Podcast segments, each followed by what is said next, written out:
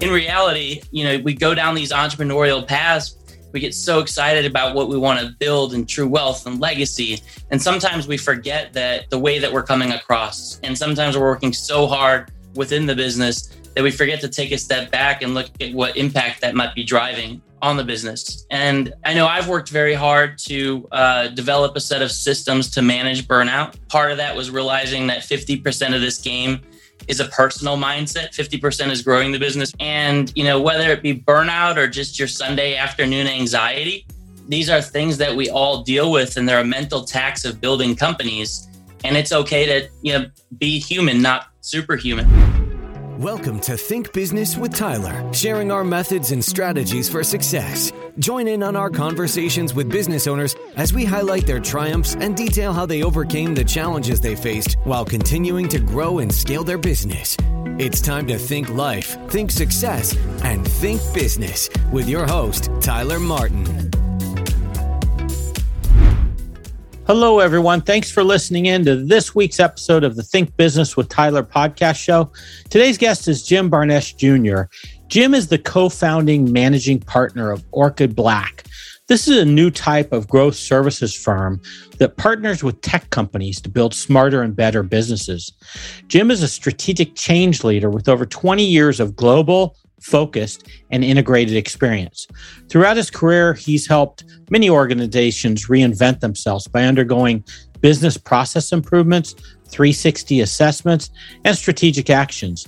Jim has created a collection of proven processes and methodologies that can help companies build scalable, fundable, and exit ready solutions.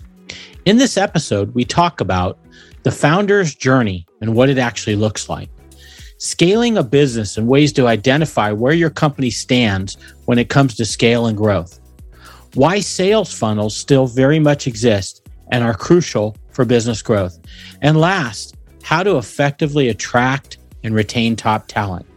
I could talk to Jim for hours because he's got so much knowledge and experience to share. I'm sure you'll feel the same. I'd love to hear your thoughts about this episode, and I hope you enjoy listening to it as much as we did recording it. As usual, thanks so much for listening. Have a great one. Hey, Jim, thanks for being on the Think Business with Tyler podcast show. Uh, how are you doing, man? I'm doing terrific, Tyler. I'm in for a really fun time today and thought provoking podcast. Let's have some fun. Thanks so much. I, I do have to admit to the audience, we started the first five minutes of the show, and uh, Knucklehead, that's me, uh, didn't start record. So we're, we're kind of going through this again. And, and, Jim's been kind enough to repeat the first five minutes. So, hey, I'd love to just start out with can you share with us what you do now? That, that's a good starting point, and I'll drill down from that. Yeah, definitely. Hopefully, I'm better the second time around. so, imagine you're a founder and you've built a really awesome, strong company. And by all measures, you've achieved a lot of success. You've hit a lot of targets, but you might be missing some others. Uh, and you meet a team of growth and value creation experts that are able to help you understand exactly how to make your business worth so much more. And what's more, they're willing to partner with you and align their fees to your company's performance. And that's really, you know, that isn't really imaginary anymore. That's what we've built at Orchid Black. Right. It, we're really one of a kind, trusted partner, those growth experts, a SWAT team, if you will, of strategists, operators, and M&A experts and we serve founder led tech forward companies that are in the black or profitable, looking to exit within the next six to 36 months. And what I like, I believe you said when we were talking, is you have a stake in the game. Like you guys actually are invested in improving the business and getting that growth in place. Is that true? That is absolutely true. Yeah, yeah, that's a great thing. So, hey, I do want to before we get more into your your business and just some philosophies and ways that you can approach growth. Got a lot of exciting questions. I would like to talk a little bit about your journey. Yeah. And, and specifically, I'd love to just for you to share with us some trials and tribulations that you've experienced that you've had to face and overcome. And probably you're, you know, like most of us, when you do have these trials, you're, they're kind of a lifelong thing. You're always kind of working on them to get better or overcoming them. Can, can you share a little bit? Yeah, I definitely can. I definitely can. Starting a business is not easy, and growing a business is, geez, even harder. Yeah. Uh, and thinking about working on the business, not just in the business, is something that I think we all run into. Along with that, you know, the founder journey, if you will, is something that people don't really talk about from a from a lack of excitement perspective, if you will. They talk about it like, oh, the founder journey is so exciting. It's so great. And in reality, it is. It's pretty great, but there's dark points as well. And you know, some might call that burnout.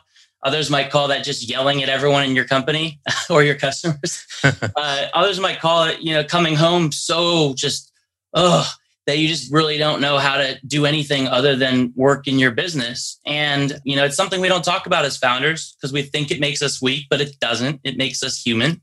Right. Uh, and I've hit that a few times. I, I hit it one specific time here at Orchid Black. And it's hard to recognize because, you know, building a business is supposed to be hard. Especially startups are supposed to be hard. But in reality, you know, we go down these entrepreneurial paths we get so excited about what we want to build and true wealth and legacy.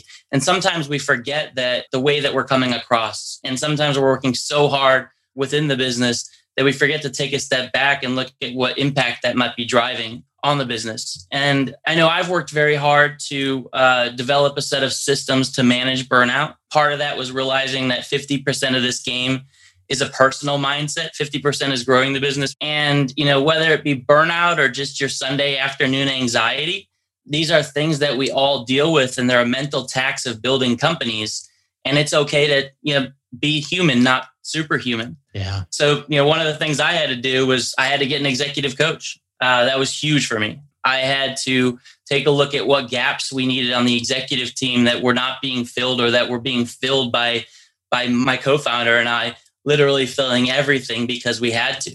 And we had to take a look at what gaps we had on the team as well. And, you know, ultimately between those things, executive coach, leveraging strengths and filling uh, gaps and weaknesses, uh, we were able to start doing things differently, carving out time to really take care of our employees, take care of ourselves, and take care of our families. And you know, whether we like it or not, our families are what actually keep us driving right. and getting so excited about doing what we do anyways. And that right mindset is is so huge. You know, on that topic of burnout, I'd say, gosh, almost every client I work with in one way or another has burnout. They don't always call it that. It might be overwhelm.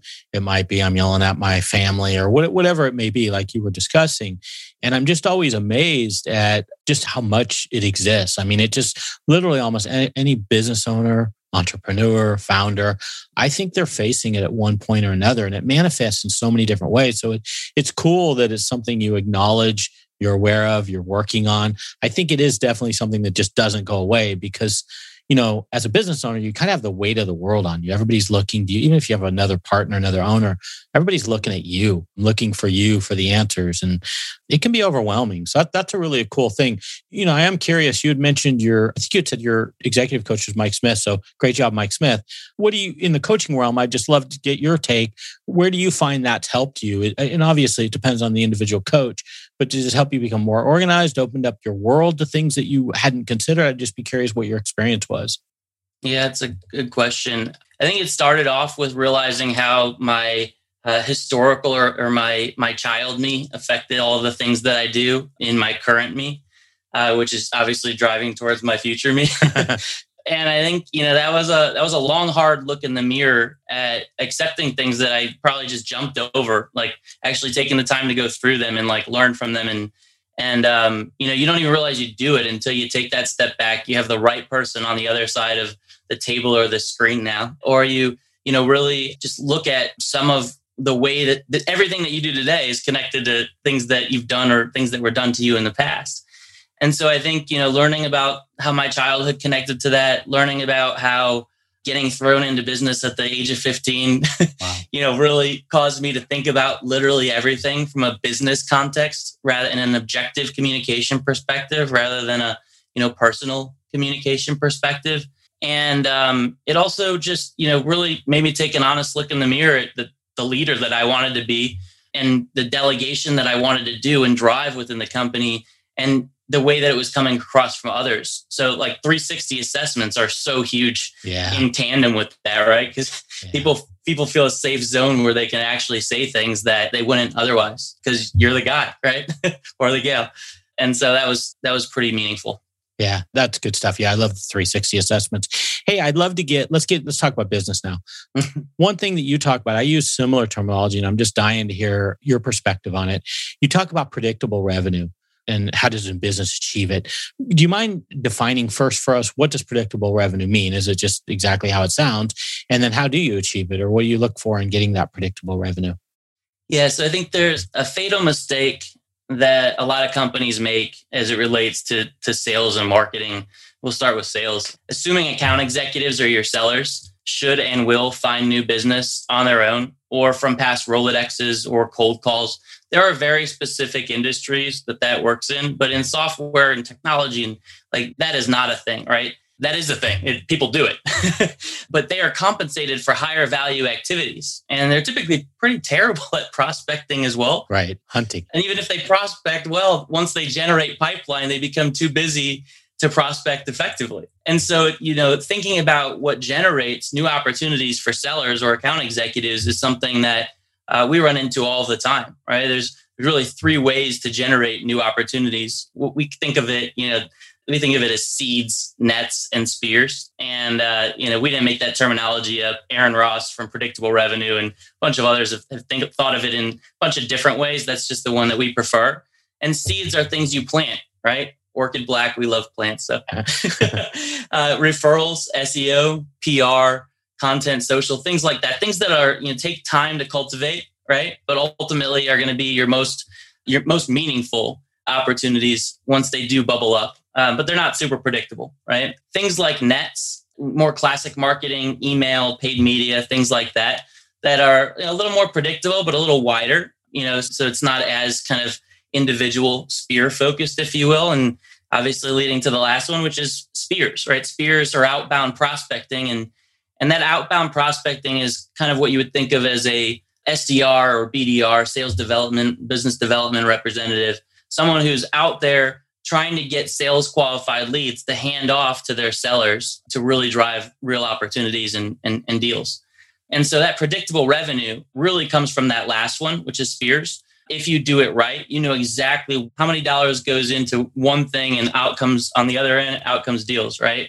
And um, it's the most predictable. It's also the most meaningful if you do it right, but it's very, very hard to build the right SDR or BDR program and it takes a lot of science a lot of discipline and a lot of experimentation and so that's really you know that where that term predictable revenue from my perspective comes in got it now do you guys actually get you know part of how you can have that basically it's like a machine. You know you get the leads you expect a certain number to convert go through the sales cycle. You can kind of almost statistically diagnose what the end result would be. Do you help your client? Are you getting involved at that level where you're working through that data and coming up with those metrics and testing that process? Is, is that to the level you guys get involved? We are. So when we first started this business we knew there was a need for an objective lens to view a company's potential and really nothing existed in the market that looked like an organization from a 360 perspective. And so we created something comprehensive and, and, simple. We call it the value creation assessment or VCA, which is a system that looks at the company from every angle strategy, people, revenue, product, ops. And then ultimately, from that assessment, diagnoses, if you will, where we have the largest opportunity to drive growth and value creation. Once we do that, that is when our people come in and augment the existing team or hire full time team members if needed to make sure that it's not just recommendations at the end of the day, right? It's actually a roadmap and an execution plan that we will work on with them. And, you know, again, do that in a compensation structure that aligns us, our incentives with company performance. Very cool. So, hey, I want to switch gears into still in this business mode, but now let's talk about scaling. What do you think are critical success factors particularly in this environment for scaling a business? Like, do you have anything off top of your head that you could share in terms of scaling? Yeah, I mean, the I think it starts with realizing where you are on your company growth stage maturity. There's a number of ways to to cut that. You know, we cut it into four categories: discovery, validation, efficiency, and scale and you cannot make your way past one stage in the business until all of your disciplines or everything all of the functional areas of a business are aligned within that stage meaning that you can't go out and build a completely unnecessary product until you validated the problem that it solves things like that. Right. We've seen a lot of. Things like you know really not putting overly putting money into sales and marketing until you've got a proven experimentation right that drives that engine things along those lines. And so I would say, you know, first figure out what stage you're at as a, as a business and what things need to be done as part of that stage. And then, you know, align the company and align the strategy within that stage. What things should we be doing? What things should we not be not, not be doing? And ultimately, how do we make sure that the plan represents that and that everyone is excited and aligned with that plan? And then we track and measure that plan sounds so simple when you say it out loud, right? it's so much more complicated though. Yeah. It is so much more complicated, especially the regularly cadenced measurement, right? Because nobody wants to get measured at the end of the day. It's always been this negative terminology. But if you turn it into something that's exciting about growth measurement, right? Then it's not accountability, it's just responsibility, like being the CEO of your own business or being the CEO of your own functional right? It's it's all the same at the end of the day. We're all CEOs of ourselves. so let's be CEOs of our own business. So would it be safe to say it sounds like you guys are really big on measuring results? Is that kind of I don't want to say your secret sauce, but part of your success probably is that you're measuring things? Is that a true statement? It absolutely is. We use a, a set of operating systems once we make our way through the plan and you know develop a roadmap for a company where every week we have, you know, what we call a, you know, a level 10 weekly meeting that ultimately connects back to the plan that we've all aligned on. And we measure it and we we problem solve and we use those those really important that really important meeting time to actually have a valuable meeting and, and and drive growth and, and measure that growth or lack of thereof and, and figure out why that's happening, right? And dig into it. Yeah, to address it. Address it. Yep. So, hey, uh, moving down this chain now. So, I've gone, you know, we've talked a little about predictable revenue. We've talked a little bit about scaling. Now, let's talk about exiting, selling. Oh, you know, someone is thinking about selling their business someday. What would you say in terms of how they could prep for it, or what would that conversation look like? Do you mind if I just say one more thing that ties to that? That's on the sales and marketing side. Please, please do. Yeah, yeah. We talked about the predictable revenue on the on the spears on the sales side. Yeah. On the marketing side, what I find just crazy is there are a lot of marketing gurus or marketing gurus, sales and marketing gurus, yeah. who will tell you that the funnel is dead. Right. Mm-hmm. I hear that a lot. They're, they're lying. the funnel is not dead. It's time tested. It's true, and it is the backbone of every fast growing company augmented with that spear engine, right? So you've got your, your backbone of a conversion funnel and you've got that spear or SDR engine that we talked about. And anyone who tells you otherwise is just trying to sell you something. I want everyone to remember that, please. because, well, I do have a question for you. So we'll, we can get onto yeah. the selling thing in a minute because I think this is a really great topic. You do hear, you know, funnel, funnel, funnel, funnel, and everybody like always will tell you like you almost make it sound like the funnel's the answer to everything. And then you get this other faction, and I agree with you. It's like the funnel is dead, and usually it's they're selling something. So I feel like is the truth somewhere in the middle? Like, I mean, I feel like you know definitely funnel plays a point, but I almost feel like to some degree is overhyped. Like it's like the answer to everything. Uh, what's your thinking on that? And maybe it's just my lack of understanding. I'd love to know what you think. You're spot on. I mean, there are people who are like, all you need is the funnel, right? And right, all you right. need is this, and it'll just happen for you. When I say funnel, what I mean is thanks to the product led growth movement or PLG movement, there is more than one way to design your customer acquisition funnel. It's not just, you know, here's the funnel. And it's not going to solve all your problems just by having it. Right. But it needs to exist and it needs to follow a, a path, right? It needs you need to have something that drives awareness, something that drives people understand who you are and what you do. And like a brand is part of that, messaging is part of that but ultimately there's got to be things that you do or you know uh, strategies that you leverage to drive awareness. Then there's got to be consideration like what is what is the buying process right? The decision making process that people go through not just focusing on the decision maker but the decision making process which is what so many people get wrong.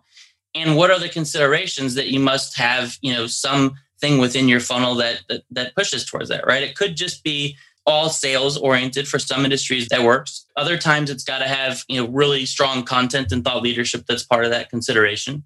It could be a, a number of other things but ultimately it leads to a conversion. So awareness consideration conversion which is essentially how we as humans work. People know about you they pay attention to you and then they trust and buy from you right? It's it's really not that complicated. And because you know we've worked with over 100 tech ceos we've seen a number of different permutations, but ultimately thinking about awareness, consideration, and conversion is something that people must do. Yeah, good feedback. Hey, I do want to now get back into the, the whole exit thing. Yep. So, someone's business owner, founder, entrepreneur, you know, their plan is to exit a business someday, sell it.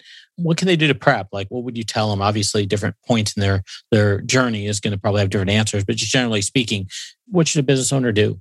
Yeah, I mean, there's a number of there's a number of things that I would say, and where it really starts is a fundamental knowledge of what exits are and what you're driving towards. And so, first off, it starts with do you know where you're going? Like, do you know what that exit strategy looks like, who your plan is to sell to, and ultimately, like what they're looking for in a buy or in a purchase uh, as part of that acquisition?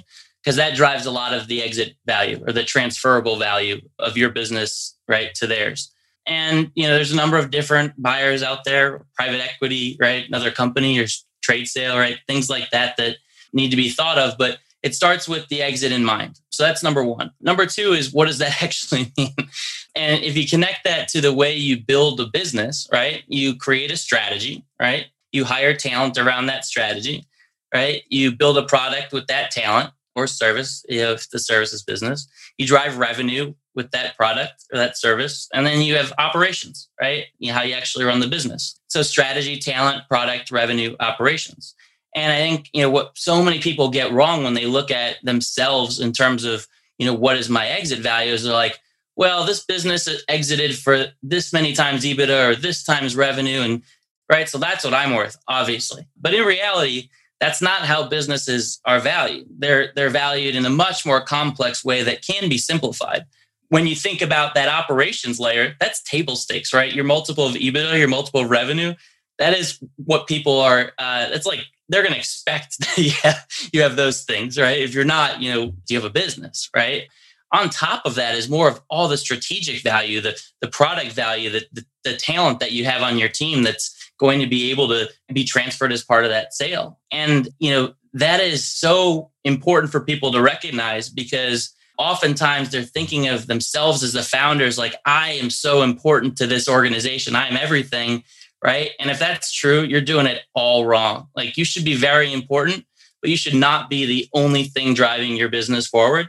Otherwise, your valuation is going to get heavily discounted and you know called a key man if you will being way too important to your business what i would say is like to get around this have somebody who has a history of exits and an understanding of what all these value mechanisms are look at your business right? there's a lot of people like us that are willing to do it, dig in, and in a matter of a couple of weeks, get you to a conclusion that you know is is shows you all of the opportunity within your business to drive value creation. So it's all really important things. Yeah, wonderful advice. Yeah, I, you know, I sold a staffing firm that had ownership in, and uh, we had several interested buyers. And uh, one of the buyers uh, didn't have a presence. They were a national company and didn't have a presence in the Bay Area. And we were Bay Area focused. Their office had just been dying over the last 10 years. So we got kind of lucky because they wanted an instant presence in the Bay Area, which is what we were. And so here we had several interested buyers, but because we were so important to their strategy, so it was a strategic acquisition, that we got a way better multiple, frankly, than we probably would have if it was just a straight sale without a real, you know, intense strategic need that they had. Hmm. So interesting you'd bring up that conversation because there's just so many different variables and what sometimes you know we talk about EBITDA, which is basically the profit of a company in a very simplified way, and then there's a, a, multiple for the benefit of the audience. There's a multiple that gets timed by that, and that oftentimes can be the valuation, but that can fluctuate dramatically depending on various strategic variables, which is what, what you were sharing, which is awesome. Hey, I wanted to shift now. Well, and, um, and to your point, yeah, you want to yeah. be bought, not sold. Yeah, good point. It sounds it sounds so dumb, but like if somebody's after you to buy you, your your multiple is going to be a lot higher, and you can plan to make sure they come to you, right? Versus having to go out and sell yourself to them, and that is that is magic. I love hearing stuff stories like that. That's terrific. Yeah, and that's a great point to highlight. I mean, being pursued is a heck of a lot than being the one trying to find, right? Yes, absolutely. Just like real life, right? yeah, just like real. Yeah, exactly. I wanted to switch gears. One last thing I wanted to talk about in the business realm. I'd love to know your thoughts in terms of attracting and finding talent. Just you know, what are some of your challenges, advice for retaining talent, attracting them? I'd love to just get a little bit of your insight. Yeah, I mean, you look at any toughest challenges for business owners list, and you'll find Yeah. hiring, retaining near or at the top, usually number one. And building a business of qualified, talented people that are going to treat your clients like you would treat them is never easy. And it's even harder in the earlier stages of a company where you have literally everything working against you uh, a million things to do, time consuming process, likely don't have cash to compete with comparable job roles at much larger companies, right? Long hours. Everything, yeah. But you do have something on your side, and that's the ability to let your most talented people grow within the company and take on as much responsibility as they're capable. I mean, we don't just have that performance focused mechanism with our clients, we do that internally too, right? Our talent, our associate talent, our our next generation of leaders, if you will, has a performance based component of it. Part of that is, you know, real equity within the company and within the deals that we work on and the things that they do every day. And as much as reasonably possible, right, you can build a meritocracy from the top down. And it all emanates when you focus on performance, when you part focus on partnership with your employees, just the same way that you do with your customers. And you can re- yield results that you wouldn't see at most companies. It trickles down, right? Everything trickles down. And if you have, you know, some of the some of the best early career leaders, if you will, and if you focus on getting the right people with aptitude in or with attitude, the right attitude in, you can usually teach aptitude. And ultimately you know to me those are those are gates right? You got to have the right attitude. I don't care how much you know how great you are at your job. If you don't have the right attitude and you can't get aligned with the strategy right it doesn't matter how smart you are or how much iq you have right? It's just it's a very gated thing in my mind and you know build career paths to, to highlight the growth that these people can have within your company yeah i could probably go on and on for this probably want me to shut up but no, that's a lot of wisdom, though. A lot of good tips there. I the way you coming into a startup and thinking about your career path and growth, because there is you have so much autonomy typically in a startup, early stage company. There's just tremendous opportunity, and kind of turning that into a positive in terms of career growth is just a great way to look at it. Hey, I do want to talk about Orchid Black. First, I love the name. Does it have a meaning to it? I mean, I orchids are just awesome. So you got me on Orchid. Yeah, thank you. And believe it or not, uh, it was a rebrand. So it wasn't where we started. It was one of the hardest things that I've ever had to do. I think our marketing team probably wanted to fire fire me in every way possible throughout the process. but ultimately, when you look at your brand and you look at what you're trying to bring to the market, what you're trying to tell the market, that brand is everything. And the brand that we had previously was was not in line with what we wanted to highlight to the market. It wasn't innovative. It wasn't super founder, cool founder. I like really growth focused, right? Those, these are all words that are really important to us. And and so we looked at right what we were really doing, which was in this lush jungle of opportunity. We we really hunt for a most really exclusive breed of partner of founders and companies. These promising businesses with unique offering and and kind of like with any prized exotic orchid, a company's true value really emerges when it has expert pruning and care and is taken care of. And orchids can grow for over 100 years consistently when tended to properly. And so, all of those things combined with the fact that we focus on companies that are cash positive or in the black, and exclusive is this really, you know, is usually black's a really exclusive color. It all just really coalesced to come into this cultivation, if you will, and uh, you know when properly nurtured nor- orchids fly and that's what we look for I to love help it. help these new breed, breed of partners so thank you i That's pretty deep.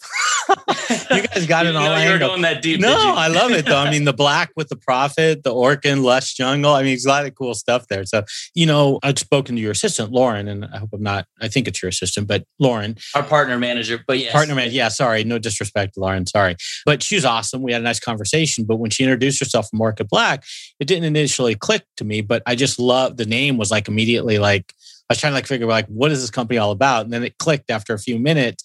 I love the name. Name's awesome. So thank you so much really appreciate that I think I could talk with you all day about that. so, hey, I want to talk about your ideal client. You talked about cash flow positive. What else does an ideal client look like? Like, who do you work with? Who can you help? yeah Take me through that. it starts with do you want to exit within the next three years Three years? Okay. within the next three years Okay. and, and if so are you a founder that is has built a tech forward business most of our companies are software but we do have some that are more emerging tech or tech enabled companies are you a founder who really wants to build a growth business rather than just a, you know, lifestyle business, if you will? Which it's acceptable if you do, don't get me wrong. It's just we only focus on the ones that really want to grow. And then are you interested in kind of getting out of the day to day and starting to focus more on the business and growing as a leader? And if so, if your revenue is between 3 million and 50 million, if you are in the black or profitable, and if you have not taken on a large amount of institutional or VCPE capital, you are a great client for us, especially if you really know that you need help taking it to the next level.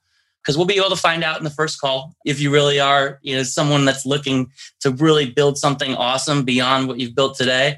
And um, it takes a special founder to really meet that, which is why we only take on so many companies each year. We do about 25 of those value creation assessments a year to get to about eight of our growth services clients because we are we are very hands on with those eight. And ultimately you know that's that's really that that kind of core. So tech enabled or tech focused tech forward founder led little to no institutional capital and three to five million with recognition that there's opportunity to grow it much you know to a much higher degree Right.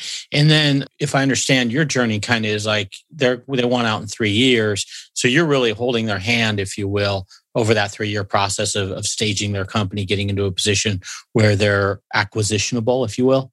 Yeah, and it could be three years, or it could be as little as six months in some cases. Right? One example on the on the lower end is we were called into a fintech company by a founder who had bootstrapped for 15 years. He had built an awesome business, but was flatlining and he wanted to exit within the next year and spend the rest of his time enjoying life and investing in other startups and things that we all love to do is on the other side of an exit. But because he had low new logo growth, uh, the valuation wasn't anywhere near what he wanted.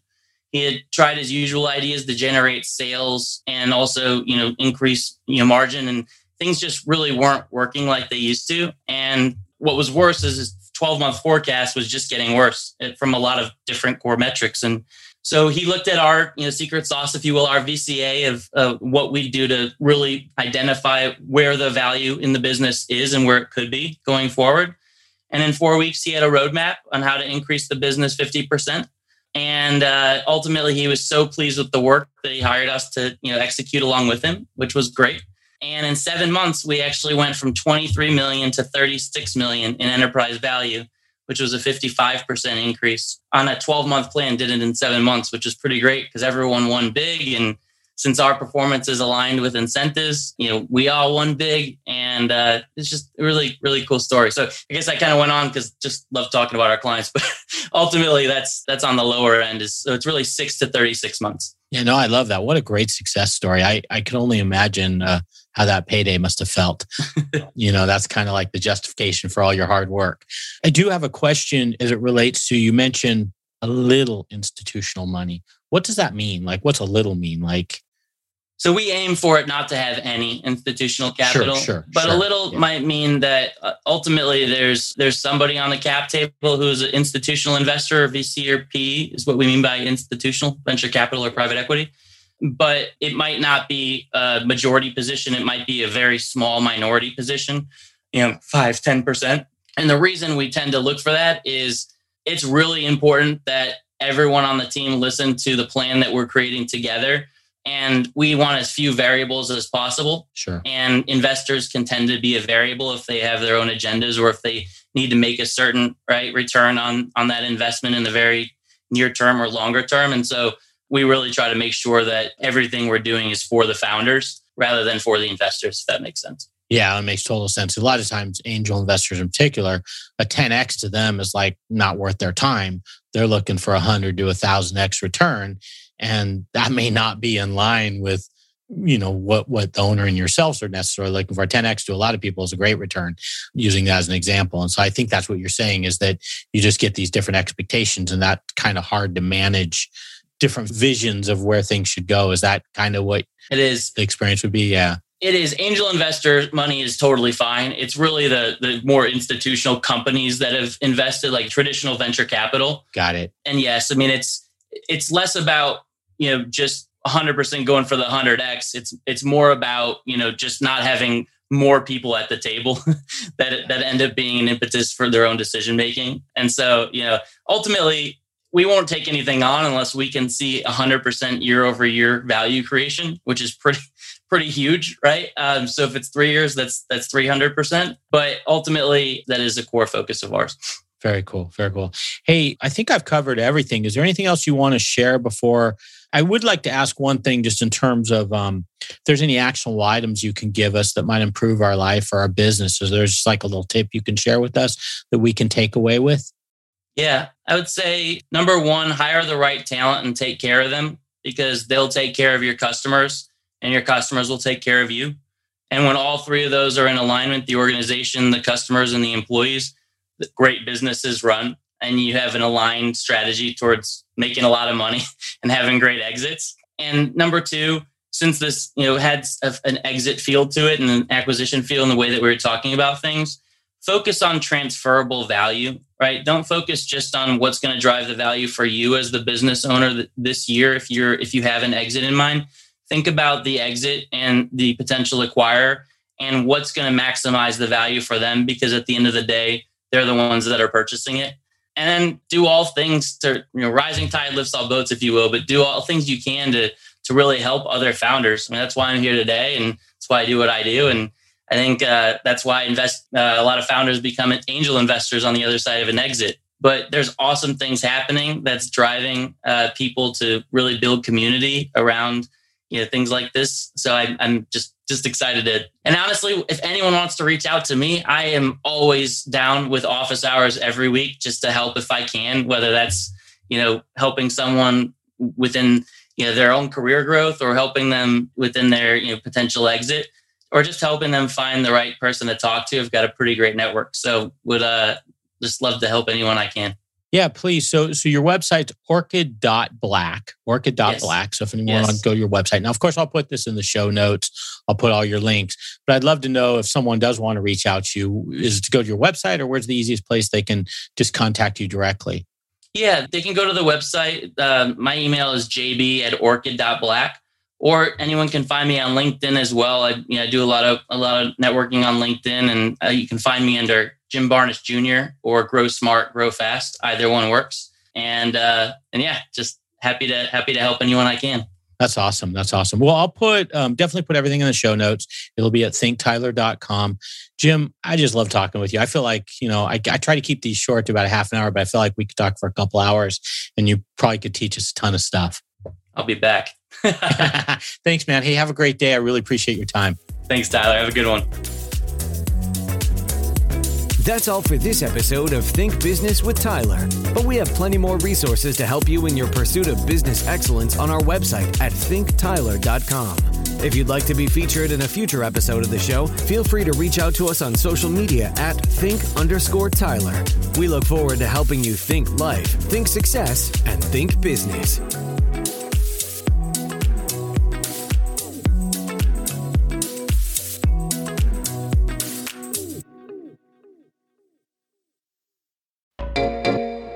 Hey there, fabulous souls. I'm Stephanie Baklaan. And I'm Eden Alpert. And we're the hosts of the brand new podcast, Unapologetically Fab. Get ready to join us on an amazing and real journey as we dive into life after 40 and own it. We're all about changing the narrative, leaning into who you are and living a life by your own design. Join us as we embrace life unapologetically and redefine success. This is Unapologetically Fab, an Electricast production. See you there. Electricast. Hi, I'm Mark. And I'm Peter. We're the founders of Electricast Media, bringing you great podcasts like Nightmare Road Stories, Tech Talk Revolution, and Bodacious Minds. Electricast networks include Ruby for female empowerment, the Best Business Network, and GPN for geopolitics. We built this company to create community and amplify diverse voices, and we really appreciate your support. So keep listening to Electricast podcasts and hear the culture.